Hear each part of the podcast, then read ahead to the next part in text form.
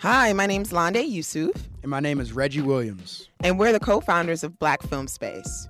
Black Film Space is a grassroots organization dedicated to enhancing the skill sets of black filmmakers and building a community of creatives. We host events such as screenwriting workshops, panels, mixers, and other events that are designed to support black content creators. In the next episode of the Black Film Space podcast, we interview Hannah Beachler, a production designer. Hannah has worked on Fruitvale Station, Creed, and Moonlight. In 2019, she won an Academy Award for her work on Black Panther. We talk with Hannah about pitching her vision to Marvel Studios, developing a portfolio, working with directors, and much more. And now, on to our interview.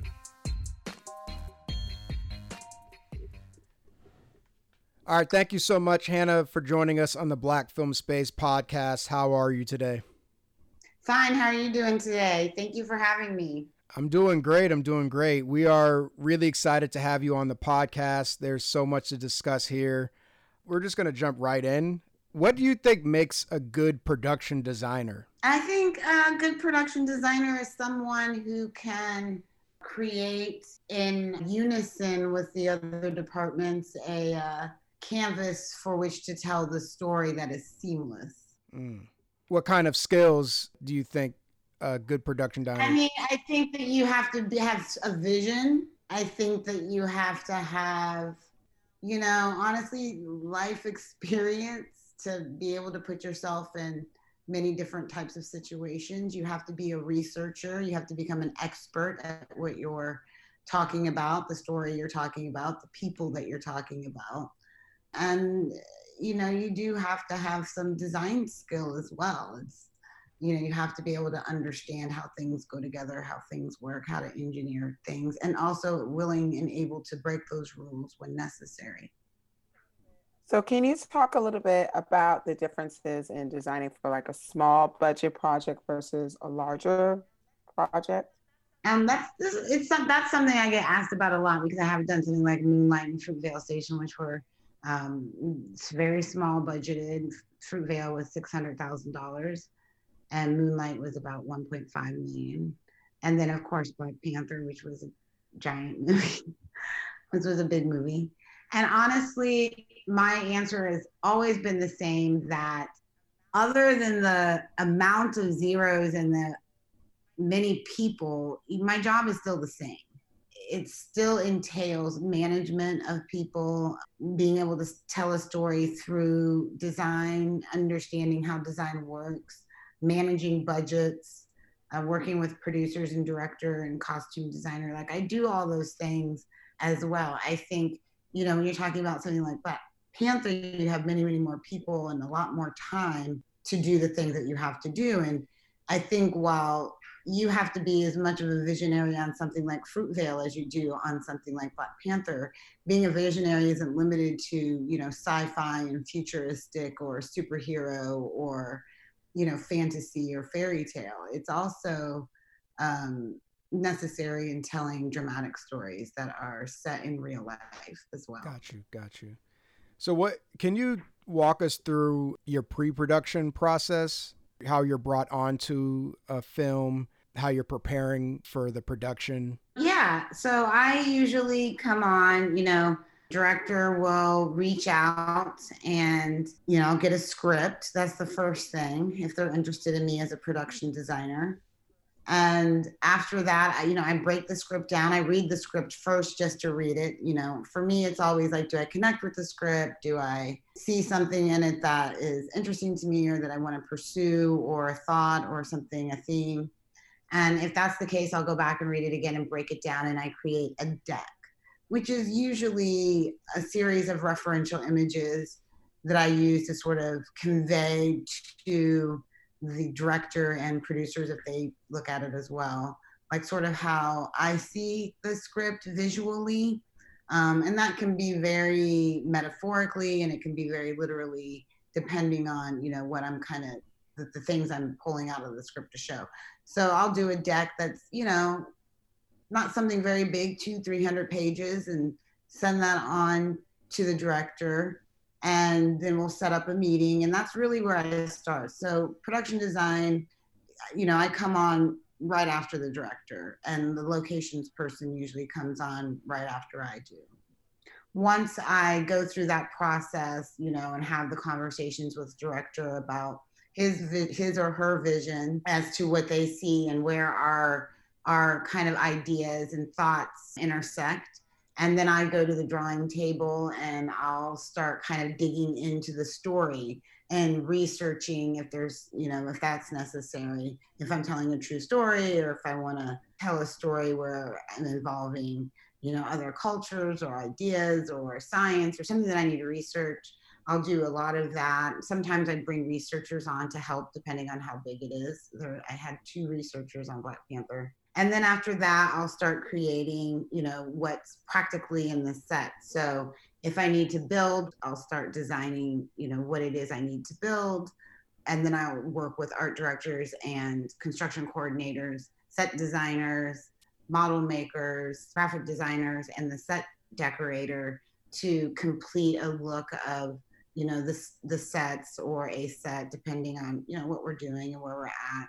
Deciding with locations whether it's going to be a practical location that we augment or are we building on a stage or a backlot someplace? And how does that then affect the budget? The one thing that you always have to remember is keeping your eye on the numbers and making sure you're staying within the budget. And if you need more money being able to have those conversations or figuring out how to make something work either by you know, maybe taking away a couple elements or, you know, changing size or rethinking design, because that's also part of it. So that's really kind of the stages that you go through up until the set gets built, and the actors come on and they're shooting your set. And once the on-set crew comes on, it's kind of no longer my baby anymore. It's up to them to kind of do with it what they will as far as how, you know, they want to shoot the set. But that's kind of nuts and bolts of the process. So, what are you doing when you're on set?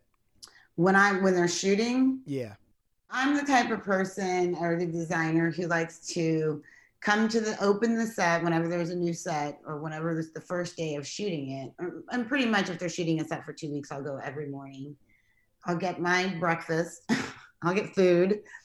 And you kind of walk through the first day with the director and the producers and you know, they're kind of the director's sort of looking at the set to see where he wants the shots to be or they want their shots to be. And I'm kind of just making sure that it's ready and for shooting and, and needing to be what it is for the moment the camera goes up. I don't ever stick around because I've got probably Lord knows how many other sets I have to get to, meetings I still have to have, you know, I have to be at the mill, which is the construction mill and the set deck warehouse. I have to have meetings with the prop master and the costume designer.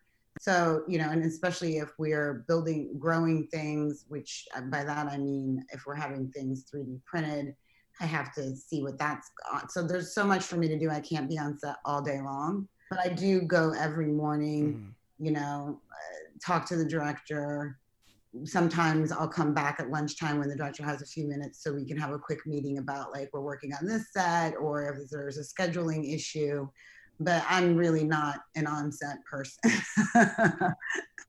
Got you. Is that typical for production designers or is that your choice? I think it's pretty typical. I think that it might be a little atypical for someone who's there all day long. And I think it's preferential too to how the designers feel about how they work, with their processes. Some designers like to be there with the director, I guess. You know, I don't really know. The one thing about designers is we don't ever get to work together because there's only one position on a film. So I, I don't often get to see designers' processes other than outside of talking to them about it. But it is certainly the way I work eh, because that's how I worked when I was a set decorator. So it's always sort of been the way I've done things. And I think probably a lot more designers do that as well because you do have, I mean, there's times when you have a hundred sets and even if you have four or five months to shoot, you're still building sets while you're shooting. So you have to get to the next thing to make sure that everything is going correctly with that, is going right with that, because they're probably coming to that set in a week. Got you. So, who is in charge of making sure that the design is being executed the way you envisioned it? You know, at the end of the day, you know, the buck stops at me and a set goes up and it's what's approved, then it's what I've asked for from the team. And, you know, we've got construction coordinators and construction foremen who are over all of the construction. We have set designers who are making the plans, what you would blueprints and drafting, and art directors who are then working with all of these teams to make sure that, and working with me, that the sets are what we've been discussing with not only the studio, but with the director and with myself. You know, when I go to on set to see how some application has turned out or something is coming along, I have to visit several times because, you know, the scenic charge, who is the lead painter or the lead plasterer, they want my feedback and I want to give them my feedback because I want to make sure that it's right at the end of the day for the director. And and everybody that that works with me are artists and designers. So they may have something to say to me that I hadn't even thought of that makes that piece or that set a thousand times better. So, you know, it's also because when people work with me, they bring their abilities to the table, and I'm respectful of that. We are all creatives. Can you talk a little bit about how you ensure that all these moving parts translate well to the director? Like, how do you present it to them so they're not like overwhelmed or confused? You know, I guess, and it depends on the director and how they like to receive information. You got to kind of figure that out really quickly um, when you meet someone. Mm-hmm. And it's just through a lot of observation and listening to them and how they talk about, you know, how they're talking about the script to you. Are they showing you a lot of images? Are they right. describing that to you in a very you know, lyrical way, like they're telling a story as you're reading a book? Are they concentrating on one thing more than another?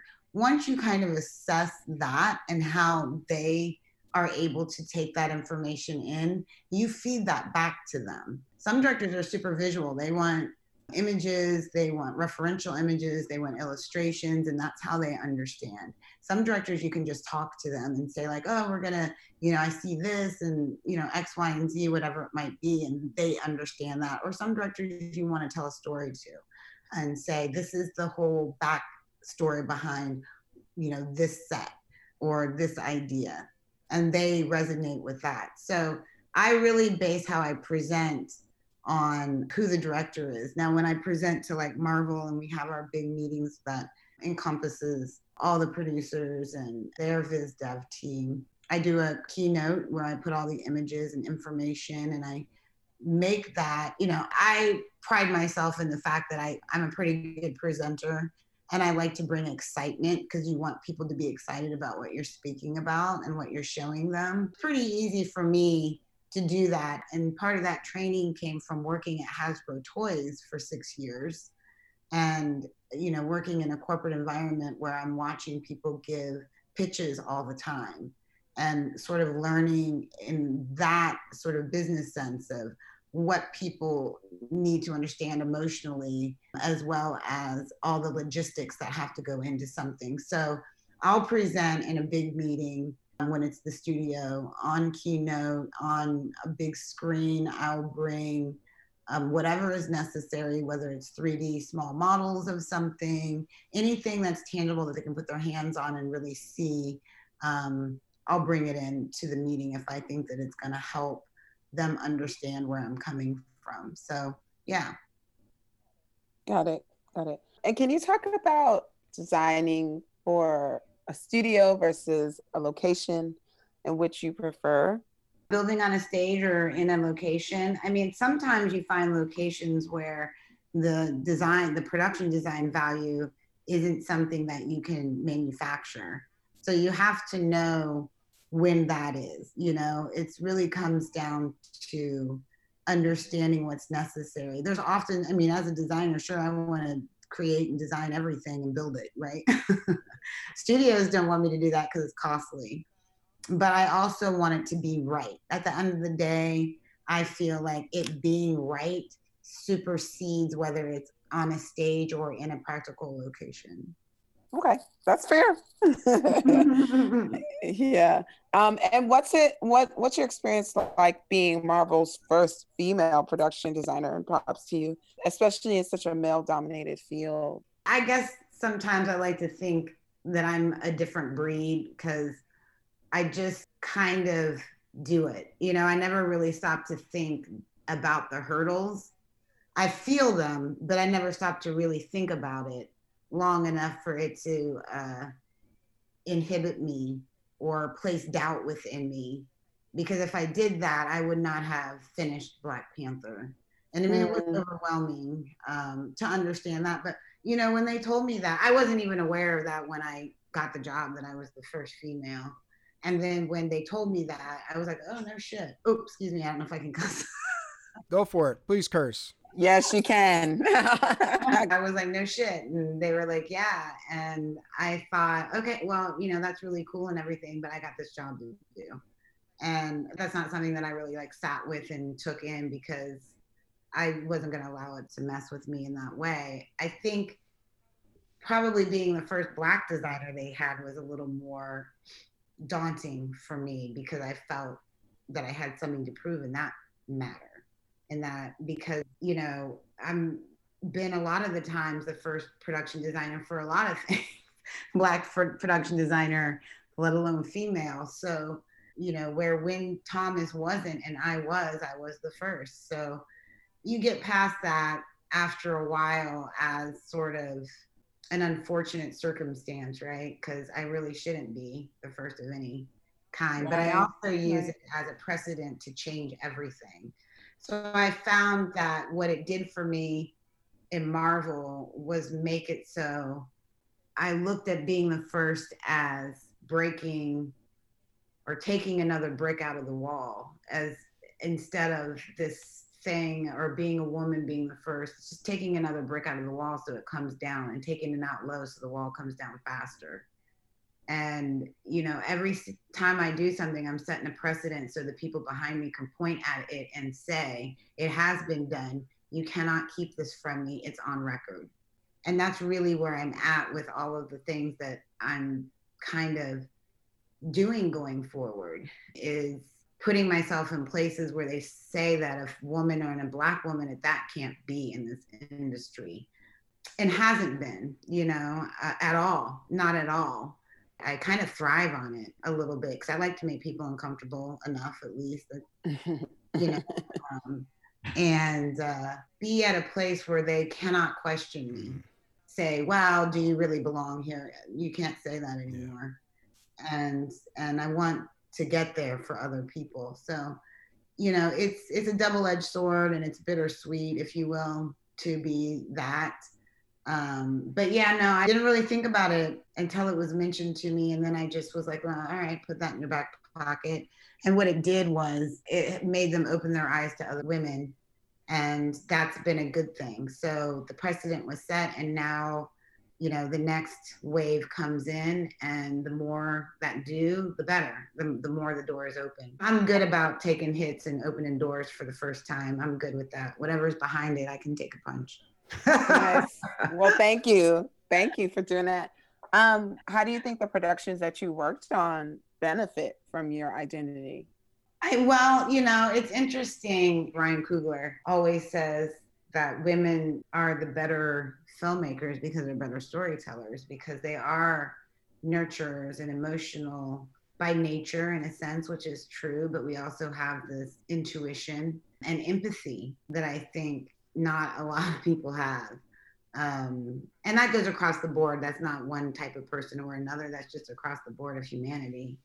I think for that reason, having to understand the white experience as well as the black experience makes me more viable on so many different types of projects. I think that a lot of white people don't have to understand the black experience, but if you're black and you want to survive, you have to understand the white experience. You have to understand how white people move in this world and how they live because you are being judged based on yeah. that constantly throughout the day, throughout your life, for every year that you are in existence. So not only do we have a good grasp, and we're able to relate. Like I didn't watch like Dukes of Hazzard and be like, I don't understand this because I'm not white. That there was never a time where I turned on like a white TV show that was predominantly white and not understood it. Uh, like I don't understand this type of living. This is crazy. You know what I mean? Like I had to understand because I could empathize with the emotion and humanity beyond the experience that was happening. Like when somebody got hurt, I understood what that was like. When somebody was hurt emotionally, I understood what that was like. So therefore, I understood that experience because I looked at these people with empathy and as humans. So in a sense, that makes you sort of a little bit more dangerous in the film world of entertainment as a black person because you can understand these experiences and you can then visualize what these are. You have to understand history, or you're brought up to understand history. You aren't brought up to understand white history, and then you get them up.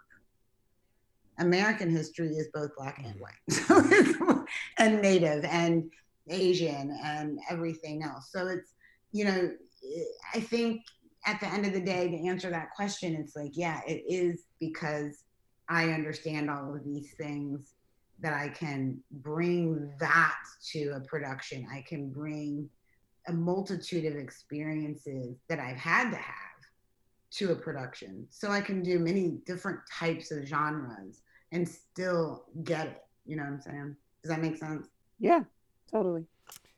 It does. so earlier you were talking about pitching and making, you know, the people that you're pitching to feel an emotion. I was really curious if you can elaborate on that. If you have any examples you're you're able to share with us, or just talk a little bit more about emotions when pitching to studios and pitching in general.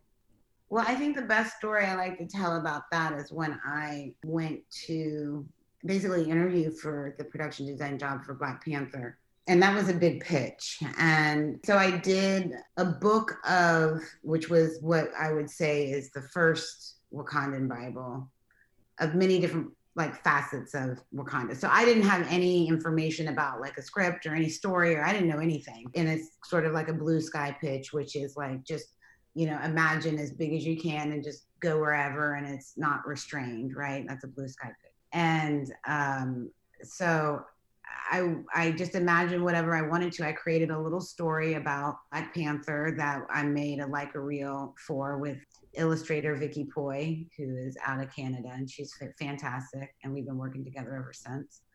And she did about, you know, 45 boards in two weeks. And then I put these about a 500 page book. Actually, I'm looking at it right now. Put a 500 page book together called um, The Country.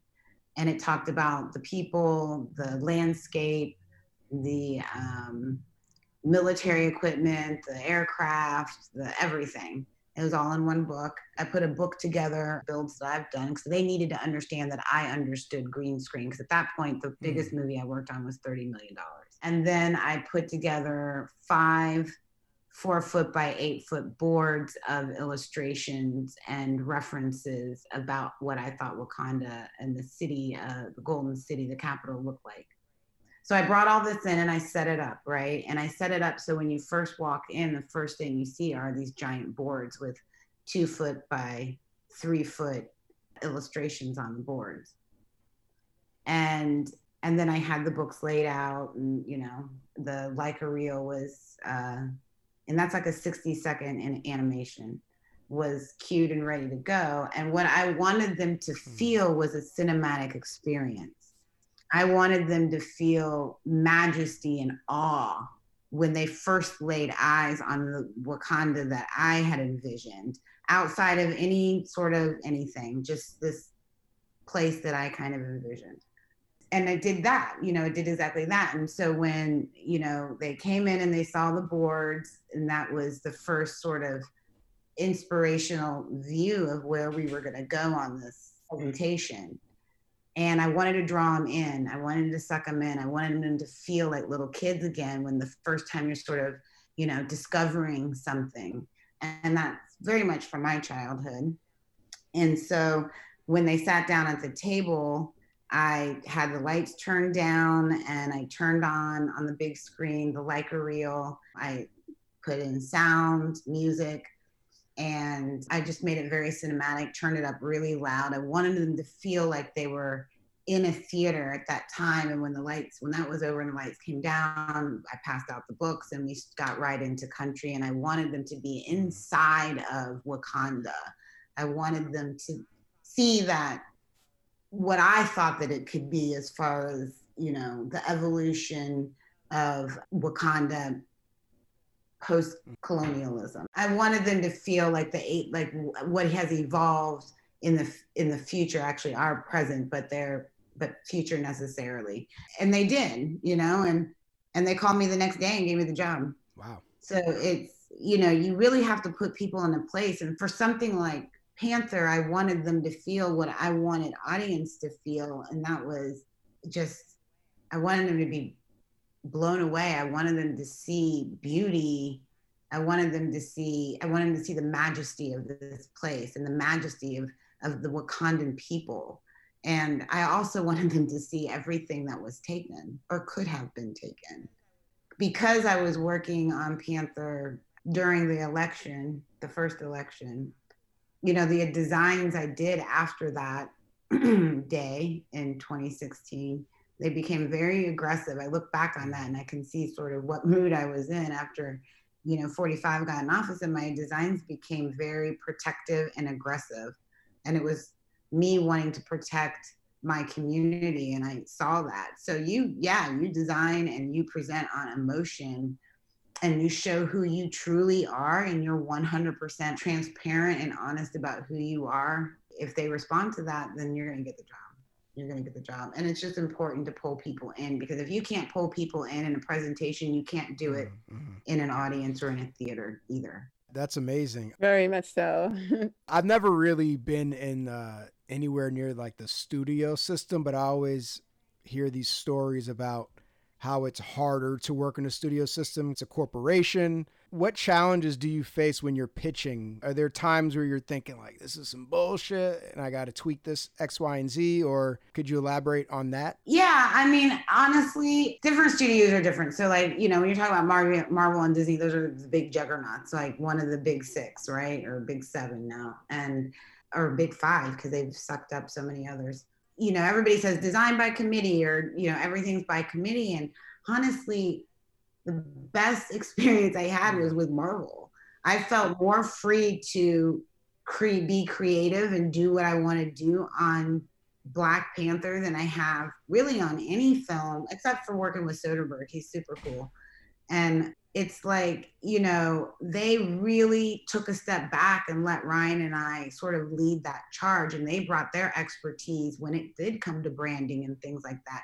Having worked at a toy company, which they work with as well, Hasbro, I kind of understood where I needed to be, but was able to keep things in the place where Ryan and I wanted them to be, like things that could exist if theoretically and feel grown up and an adult, but you could turn it into a toy. And that's part of that co- corporate nature. If you can do that, if you understand how to do those things, and when you look back at your life, every experience you've had is for a reason. The reason I was at Hasbro was mm. exactly that. I knew how to do that with my eyes closed because I had watched it for six years. You know, I worked on Star Wars, I worked on Phantom Menace at Hasbro and nobody make fun of it. I did it. can't make fun of Star Wars. Come on. I already know what it means. Uh, I got my Phantom Menace toys up here, and I always shake my head like, you know what? We tried. you know what? That was a good effort, but my Amidala doll still looks good, even though she phoned it in. I tell you what, you know, it's, it's just a lot about being able to do all of those things and still be able to survive. You know, it's not as if I didn't have to fight for things that I believed in. And I'll always do that. If I truly, truly, if it's in my gut, like this has to be this, well, you got to be savvy enough to figure out how to get it. Mm. And if you don't ask, you're definitely not going to get it. But, you know, there's ways. And when I know that I need to concede and it's just not right for the overall story or for another department or for the way the director has envisioned it i need to step back and re-envision it because maybe i'm i am off and something eventually better will come from it Mm-hmm. And and that's the other thing you got to keep your eye on. Always know that something better is going to come from it, even though it's hard to kill your babies, if you will. But I never had a problem working in the studio system because I worked in corporate America 1st mm-hmm. but it could be jarring, I could see, for some creatives who've never had the experience to see what that's like. Yeah. Or have had that not had the experience to understand that that is dog eat dog. And the bottom line is going to be the dollar. Mm-hmm. Production design is 40% creativity and vision, 30% managing personalities, 10% managing a budget, and the rest trying to horse trade. And that's really what it breaks down to for any department head. You know, you've got to juggle a lot at once and you have to be able to pivot really quickly. The thing that people miss, I think, sometimes is what I do for every film, no matter how big or small. You have to build a super solid foundation of a look, of an idea, of a design, of something. Because when things start to change and pivot, you can fall back on your foundation and you can make those changes relatively quickly. Because then you do have a foundation, whether that's the color, the theme, a texture, a material that you're using throughout, a shape that you're using throughout, that foundation. So when we need to pivot something, I fall back on that. I don't skip a beat and then I keep up because you want to stay ahead of camera and you want to stay ahead of your director. Build a foundation and, and then you'll be okay. But yeah, I've, I've just not had a problem in the studio system. And all the studios are different. The bigger they are, the more they want to be involved. And there might be some studios that I don't really want to work with again. Mm-hmm. So understandable.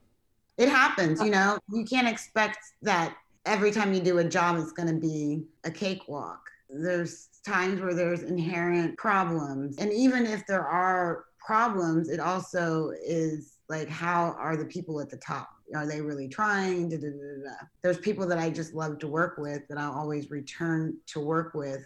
Can you talk about the trajectory of your career? Like, how did you get into the game? And who were the advocates that helped you move from the more junior positions to where you are now? I went to film school and I wanted to be a director, possibly a writer. And I never really thought about production design. And I realized at a certain point in film school, maybe towards the end, because I did a lot of theory work. Um, so you watched a ton of films. And I realized at one point that what I was responding to in all of these films in an emotional way was the art direction. And my professors would always be like, you know, you're really good at art direction. And I just sort of had to start figuring out what that was necessarily, because you're not really, at least back then, weren't really taught production design, right? So then a friend of mine had called me and she was like, hey, I'm working on this really small thing. You want to come out in the art department? I need help painting and stuff like that. And I did that and I was just like, this is awesome. I love this. This is exactly what I want to do because we're telling the story and we get to be creative and it is hard work, but I love hard work. So I want to do that too. And then I pursued it pretty hotly. I graduated from school. I went to New Orleans where I had family. They had just had a tax incentive so I worked and built my resume in New Orleans. I started out at the bottom. It's not the bottom really, but I started out as a set dresser and I came up the set decoration side. So I was a set dresser, an on-set dresser, a buyer, a set decorator, and then I was a production designer. And I got to a point where I realized I needed to. It was being harder and harder to get design jobs when I started doing that sort of more exclusively. So I started reaching out to talent agents in California and Los Angeles. And probably 50 said, you know, no thanks, but no thanks. And one boutique agency, um, who I ended up being with for seven years, came to New Orleans to meet with me and signed me pretty quickly after that. And pretty quickly after I signed with them, I got the first script they gave me was Fruitvale Station. And then after that, I think the tra- my career trajectory took a took a big uh, change. Turn. Yeah. Yeah. Yeah. Yeah. Yeah. It kind of skyrocketed after that. And also, Ryan, you know, that was a big deal in my career. And I would say the advocates for me along the way were many, um, from my family just taking me in in New Orleans to uh, you know, Dave Blass, who's a production designer on many television shows, who gave me my first set dresser job. Wynn Thomas was a huge mentor of mine. He is Spike Lee's production designer. And he kind of kicked my butt and told me, you know, keep going, don't give up. Cause I was a couple times wanting to give up and he talked me off of the ledge. And, you know, from there, uh, my agent who signed me with Dattner Dispoto Associates, DDA, in Beverly Hills, that was the first agency I was with. I'm with WME now. But Danica Pupa, who was my agent, she was hugely important to my career. She's the one that said, Here's Fruitvale Station, you have to do it.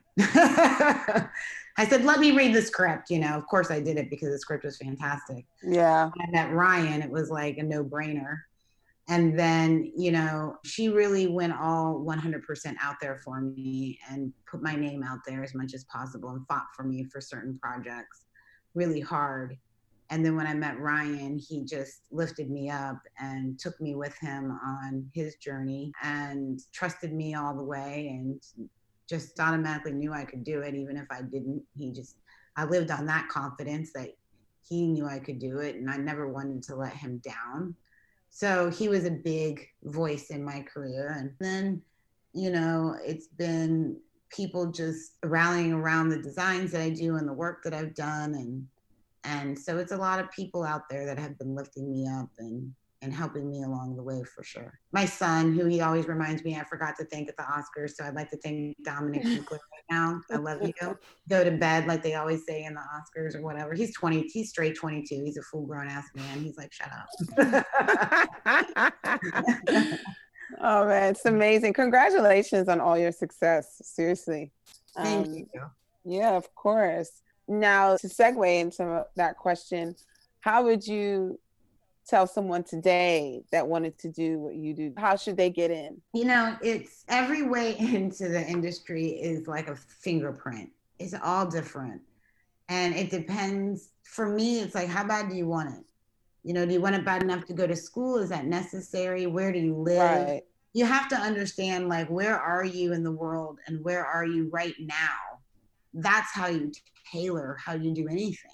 I could easily say, well, hey, you know, just start working as a set dresser. Well, that doesn't mean anything. I mean, I'm out of Ohio. I was in Dayton, Ohio. For someone to say to me at that point, hey, you should, you know, be a set dresser. I didn't even really know what that was at the time. And there were no movies in Ohio at the time for me to even try to do that you know, nothing of consequence that I could probably get on. I didn't know how to do it. If I hadn't gone to a tax incentive state where movies were constant, I don't know how fast or slow it would have taken me, but you have to be savvy and decide do you want to move someplace to get in the business like Atlanta or New Orleans, which is picking up, and then you got to hit that pavement because that's what I did. I took my little portfolio, my little two page portfolio with my you know, one of the pages was a resume and the other page had a bunch of pictures of like stuff I did, sets I did on short films and things. You know, I went from person to person and they'd be like, hey, you need to go over to this person. And I'd go to that person and show them my little thing. And they'd say, okay, this is, you know, you got something on here. And hey, go over to this person because they're not union. They're working on a non union film. And they'll hire you. That was Dave Blass hired me. He was like, okay, yeah, come on that and what it did for me while that film was this horrible children's movie that didn't ever happen i don't even know if it was ever finished you know i don't know what happened to that movie. But it was on my resume and no one else knew what happened to it either but it looked like you know i did a movie i did a feature as a set dresser. So that helped me get my next job. You just have to find your way into that one spot on that one job that you can put on your resume that somebody will say like okay they have experience they did that one job and now i need them on this. I mean i started on low i did low budget horror movies as a designer.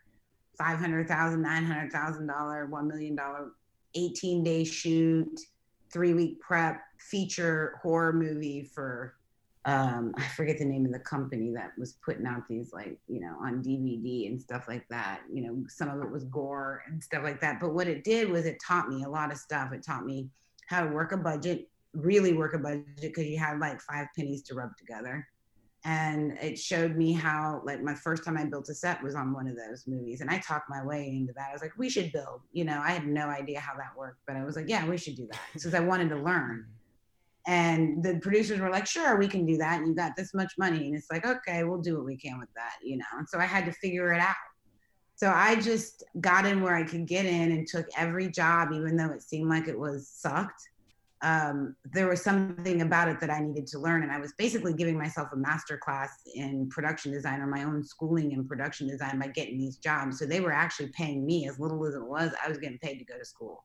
Love it. If you had to estimate what percentage of a production budget do you think goes to your department?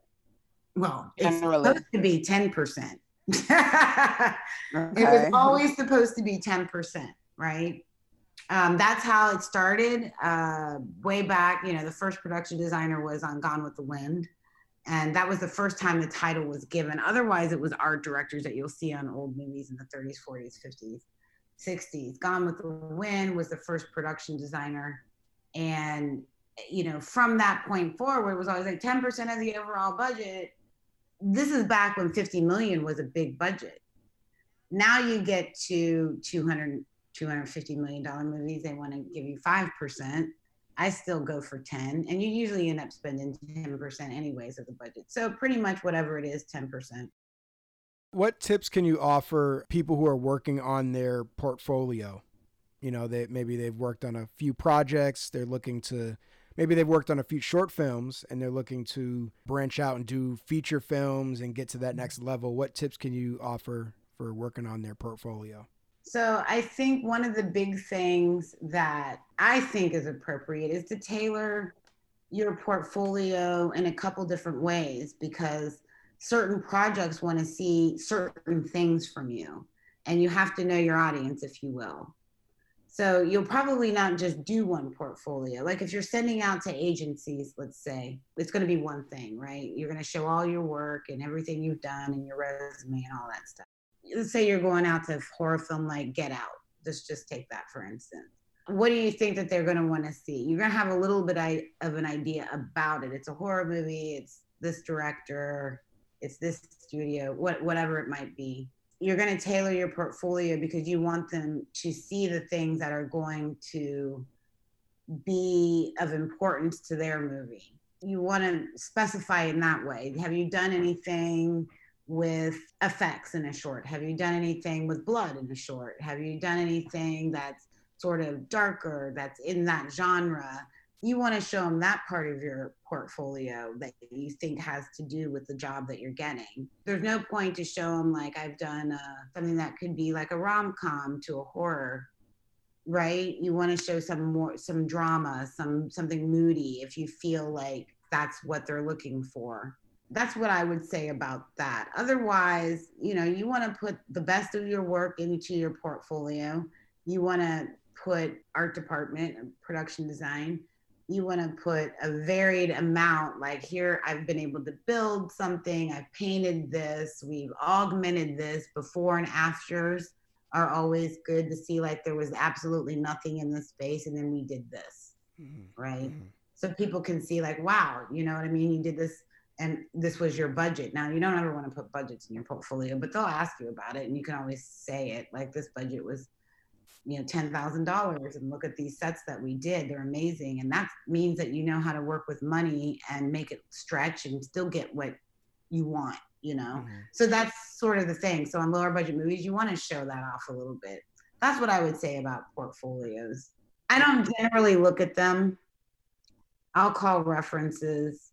I'll look to see how much you have done who you've worked with because i probably know somebody that you worked with unless it's someone who's kind of right on that line of you're just about ready to you've got a few features under your belt and you're just about ready to go on to something big. You've done different you know budget point films in different markets especially if i don't know your references i want to look at your portfolio just to see that i know that you know certain software.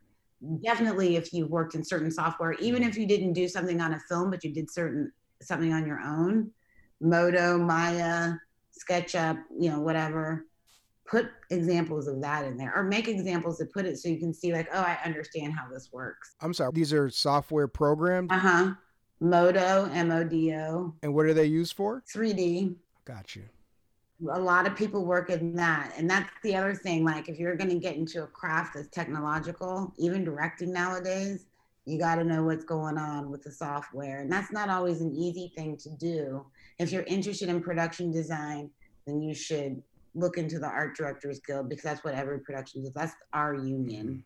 That's uh, 800 in los angeles and they often have initiatives for young people who are interested in art department where they will either find you a mentor or pair you with somebody or they have events that you can come out and meet other professionals and talk to them. They have panels all the time. I do panels for the art directors guild all the time at comic-con and I did a talk in, at the Egyptian Theater in LA where I got to meet a lot of young people.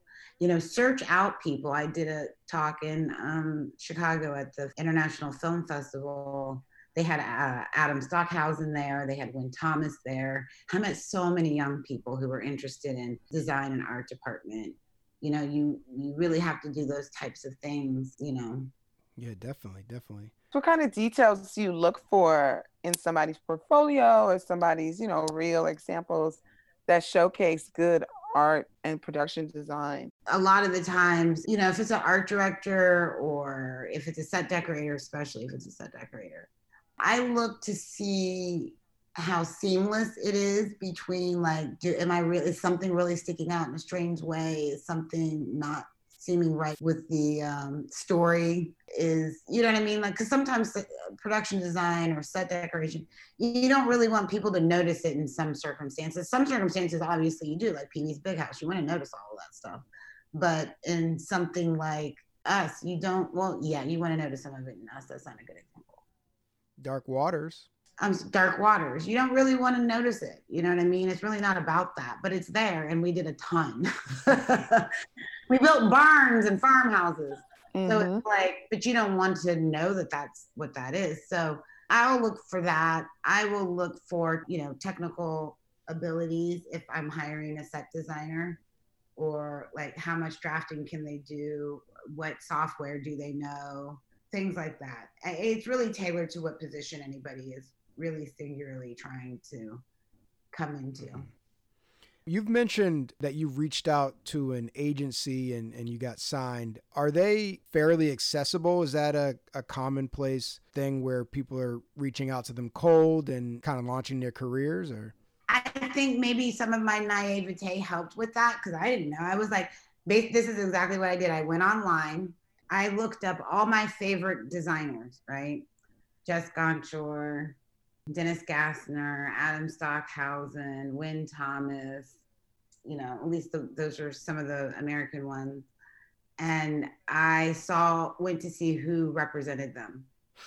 So I wrote all of their agents down as if, right? And I was like, here, let me put down Gersh. And I, I then I went online and I started looking up talent agencies, and then I would see who was on their roster, what kind of movies they were giving to those people on their roster and then I would send them an email and I would say, you know, hi, my name is Hannah Beachler. I am looking for, I'm currently looking for representation. This is exactly my email. Please find attached my resume and my portfolio. Feel free to contact me about my email, my phone number, whatever ways to contact me and send. And I did that to like every agency. And of course, I went to every big agency. I was like, oh, UTA and you know what I mean? There's five big agencies: CAA, UTA, ICM, WME. Um, what's the other one? Mm-hmm. I'm sure I can't remember what it is. Gersh is a big one. Mirth is a big one. Um, but and they all said no. I mean, they all were like, "We are not. We we are not representing any new people currently. Thank you. We'll keep this on file." And then if they didn't have an email, because sometimes if you look up the agencies, they don't even have like an email mm-hmm. that you can mm-hmm. send to, I would just call. and I would be like, hi, I'm looking for representation. Do you have an email or somebody I can send my information to? And usually you're talking to like a receptionist, so they'll give you the information of one of the agents. And I just kept doing it until finally DDA was the last one that I sent it to. And it is a little daunting to have so many say no. And basically, I was at the point as a production designer where producers weren't looking mm-hmm. for designers from New Orleans, right? They weren't, they were getting their designers out of LA. And I had just joined the Art Directors Guild, yes, when I had my agent. My name wasn't anywhere. I wasn't, producers weren't looking at me. I didn't know how to get work on my own because the business will always be in Los Angeles. They can make movies wherever they want to make movies, but the deals are made in Los Angeles. And I had no reach there. I was in New Orleans. I couldn't afford to move to Los Angeles to sort of put myself out there. I needed someone to represent me in places I couldn't be or had no access to. That's why I needed to get an agent to, to take the next step. And Dattner took that, you know, they looked at everything. I mean, shit, I didn't think they would. I, I don't know what they saw because they were like, well, we think you have potential. And I was like, God damn, all right, let's do this. And I was with them for seven years and we were we sat down and we talked about what I saw my career to be, what I wanted my career to be. And I told them the things that I felt like I really wanted, was to find a director that I could have a career with and grow with and work with until I retire in this business. And that's Ryan. And so they pretty much did everything I wanted. Mm. I think what happened with Dattner is I grew out of Dattner. And then I needed mm. an agency with an even bigger reach, which was uh, WME. Yeah.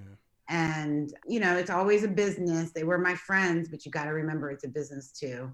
And that's what agencies are for. It's to, to sort of help uh, mold your career, take you where you want to go. I want to direct, I want to produce, I want to have my own development company. At the end of the day, when I retire, I want to retire sitting in the CEO seat of a development company.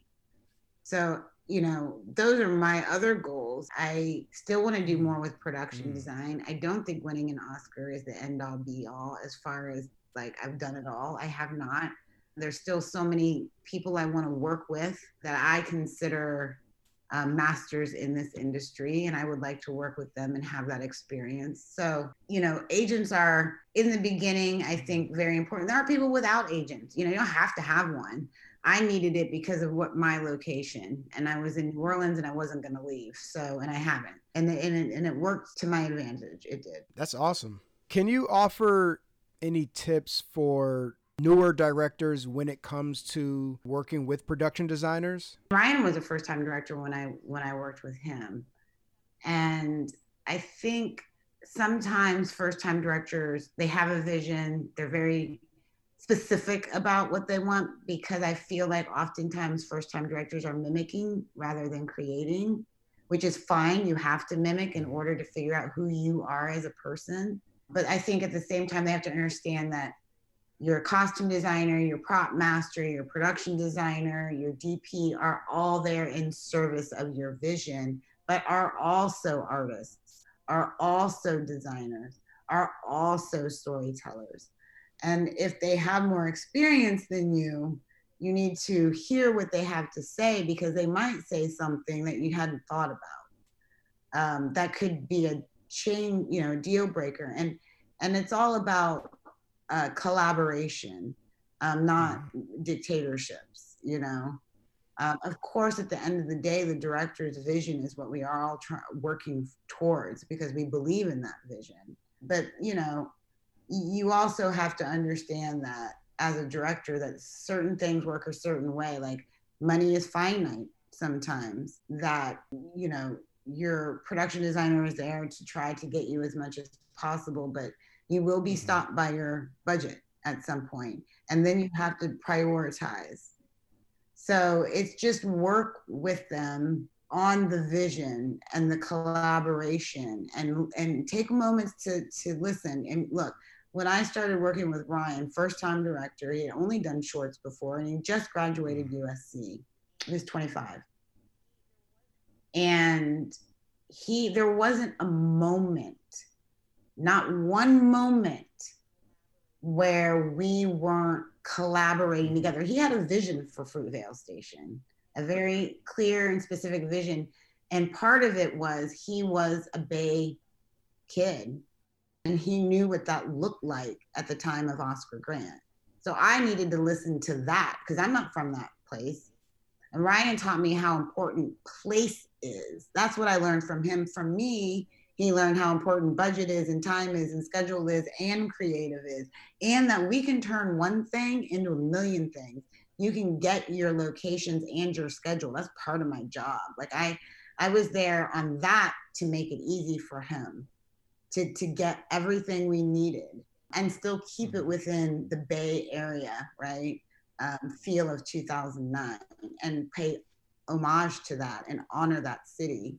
That's how you work with your department heads is you hear them. I remember when he was working with the prop people on Fruitvale Station and they were um, very experienced, very good prop people. They were bringing things to him. They're like, oh, you know, when he goes to the grocery store to pick up these crab legs for these king crab legs for his grandma, we can, you know, put it in the different ways where he could carry it and the different reasons why he would be carrying it that way. And I can remember sitting there, Ryan, going like, I never even thought about him carrying, having to take these and carry them out of the store. Like, you know, as a director, he didn't think about that. He was just writing the scene, but never really finished the scene as like, oh, well, we could see him leaving, and this is how this is going to happen, and the reasons why it was happening. Because at this specific place where the real Oscar worked, this is what it looked like when they gave you crab legs, right?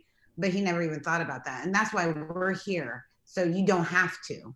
So you know, you got to hear us when we're when we're talking, and that's the best way. Just be open. You know, don't just say it has to be like this. And some mm-hmm. directors do that. Tim Burton is well known for that he's well known for here's my book of everything and handing it over to his department head because he was an illustrator and obviously he can draw so he would draw everything and Aggie Rodgers who was the costume designer on fruitvale station who did beetlejuice she was the costume designer on beetlejuice and on pee-wee's big top with tim burton she said that he handed her a book on beetlejuice of all of the costumes that he had designed and I said to her, I said, Well, what was that like? Like, I would have kind of maybe been upset, right? Because how dare you? But she said, You know what? That didn't make me any less the costume designer. I still brought something to the table. And I said, But how? And she said, You know that one of the costumes was the wedding dress that Winona Ryder wears, and it was white when he drew it. And I just dyed it red because I thought that's what would be right. And when he saw it, he said, Absolutely, that's what it should be.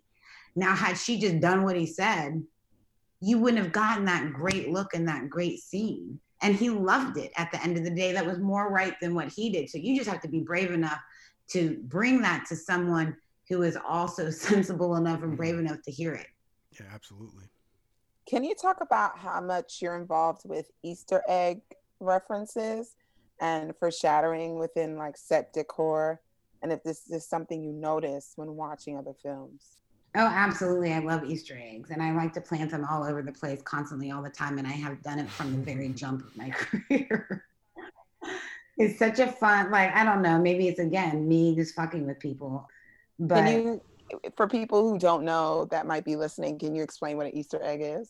Like on Creed, we put Easter eggs all over the place from all the different Rockies. And um, it kind of tells you something about either something you're paying homage to that connects loosely to something else that foreshadowing something that might happen in another movie or in that movie something that tells you about the character from another movie like if you know we were doing black panther and i put something on the set that talked about tony stark's connection to um t'chaka you know uh, Black Panther's father, which there is a connection between Tony Stark's father and Black Panther's father. And there were Easter eggs about that, but I can't say what they were. and, um, you know, we put Easter eggs, like I said, we put a lot of Easter eggs in Creed that had to do with the first film that we would put down, like his belt that he won, um, the towel that he threw in when Apollo Creed died because we were working, it was Creed, right? And so there were things like that. So that's kind of what it, that's what an Easter egg is. And we pop them in, and I don't ever tell anybody about them. I put them, like I said, in everything, even lemonade. I can't say what any of that is. And the uh, most current Black Parade, there's, I did one video on Black Parade and I did some interstitials, but I did still have the ability to put Easter eggs in. Great segue because I was going to ask you Reggie already knows what it was like to work with Beyonce. You know, I mean, her image is one of an artist that is like heavily involved at all aspects of her artistic expression.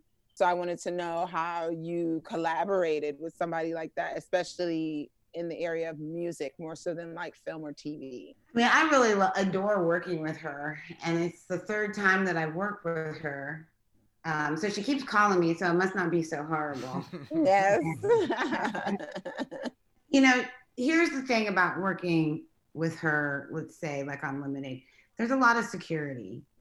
So I didn't actually hear all of the music, and I only heard uh, one song on, two songs on Lemonade, and a lot of it was just her explaining like what the purpose was what the point was what she was doing with the feelings that she wanted because it was such a deconstruction of emotions and things that she was going through that it transcended pretty much everything and it was such a free form type of way of doing it was a completely different than any way i've ever worked before because she does have choreography and the music and and so you know there's there's a ton of people everywhere and there's a lot of secrecy you know and and i and i appreciate and i understand that. And what that allowed me to do was through our conversations kind of just do what i felt and not be beholden to the sound of the music which is an interesting way to work honestly because i would think that i, I and i said a couple times like i really want to hear what it is like all of the album um, but you know, that's how that went. And um, you know, I mean, what are you gonna say? When we right. were in Jamaica, you just hope that what you thought of, I'm sure, coincided with the the song that you. That's exactly right. But she's yeah. always gonna do. Here's what she's gonna do. She's gonna have a bunch of different moments that she's filming and really it's about how she's putting it together that works it's the moments that she's talking about that some are pretty wild. And I was like, huh? You want what? Okay. Like, I don't get it, but sure. And she's got it all up in her head. And because of the way it's such a deconstruction and that she works, it's, you know what I mean? It's, it's able to be edited into the story because she already knows the pieces. Jamaica, that was probably the most fun. I mean, it was the most hard, but it was the most fun as well. Um, that I did hear because it was for their uh, uh, On the Run 2 tour interstitial. So I did hear all the music for that um, because it was really based on our set list, which was music, you know, wasn't a, a ton of new music either.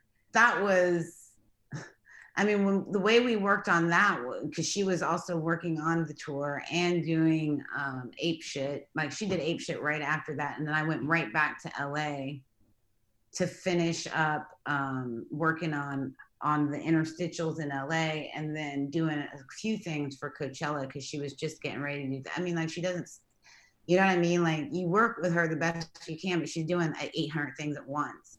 And when we did Black Parade, you know, she wasn't even supposed to be there for the two days, but she came because she was directing. So that was nice. And yeah, I mean, it's chaos. it's total chaos. That's how she works. and you kind of just do whatever. But I'm telling you right now, the level of the energy on the set, because that's really my main focus is cinema, is the set, is the visual, more so than even the music, obviously, because she doesn't always play that. And um, but I already knew all the the music on the gifts pretty much, so it was kind of easier that way. Lemonade had not been released, so that was way under security. You know, it is. It is a it's a lot of chaos, but it's the best way to work with though that she works. I mean, I don't even know what to say, but she kind of lets me just do whatever. She'll give me references like what she wants to reference, which I can't really say. And then it's um I interpret that into what it becomes. You'll see on uh, my power is the video that I did. And yeah, somebody already called out the reference just on like the one second it was showed in that clip. And I was like, damn, you got that from that? But that's great because it's like the way that you do an interpretation. And a lot of what she does is interpretation, but she also gives artists, she lets artists be artists, man. She doesn't like micromanage you or lord over you. I mean, when it comes to her costumes and stuff, I'm, I, I, you know, I imagine that's probably a lot more. I work with Marni and um, that's a lot, you know. The, her costume area was like I've never seen anything except for Ruth Carter on Panther, but it was huge. Like you walked into this like airplane hangar type looking thing, and it was just filled with clothes. I was like, "What is happening?" Wow. I've never, and I just Oh started shopping, and I love all of her, um, you know, stylists and costume people. But yeah, I mean, working with Beyonce is you're working with greatness. She's 10 feet away from you performing, and you have full, unadulterated understanding of why she is who she is and why she is where she is. Uh, She does not stop working. She is constantly creating. To see her perform like like that close to you, it's I can't put that into words. Like the whole place is electrified when we were doing that. Like I can't even put it like you can't put it into words. So of course, whenever she calls, I'm gonna work with her. It doesn't matter how much chaos or what I hear or don't hear or what anything is. You just want to be there for it because it's the one time where blackness is celebrated in a way that you feel more whole than you've ever felt. That's dope. Yeah, mm. very, very. Hannah, this was so awesome. Thank you so much for offering your expertise, your knowledge, your professional history, and just so much insight on how to get into this sector of the business. Yeah. Um, before we wrap, I just wanted to know, or the listeners also want to know, how they can get in touch with you or stay, you know, stay abreast of what you're working on. At Chinchilla 1970 on Twitter. I believe that's my Twitter handle.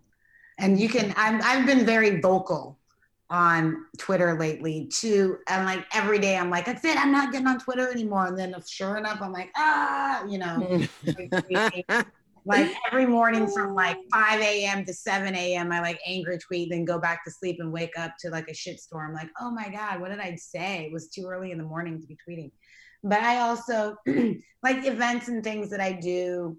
I tweet about that and any organizations and things. I like to uplift young voices who want to be in the biz, who want to tweet at me. I'll uh, retweet it. Just usually people have been tweeting me like their portfolio or tweeting me a link to their website if they have one and i retweet that because i have a lot of people in the industry that follow me as well and that i follow too a lot of production designers so i do that whenever somebody tweets at me is you know boost boost people's signals that's one way to kind of you'll always know what's going on in my life on twitter because i'm got a big mouth Nothing wrong with that. You got something to say. That's right. I got a lot to say. So thank you for having me so much. I appreciate this. It's been lovely speaking with both of you. Likewise. Thank you so much, Hannah. Thanks for listening to the Black Film Space podcast. This episode was co executive produced by Gabrielle Charles and Sino Gibson and was edited by Courtney Lett. If you're interested in being part of our community and attending events, please visit us at blackfilmspace.com and follow us on Facebook, Instagram, and Twitter at Black Film Space. Subscribe to our email list and podcast. All right, see you soon.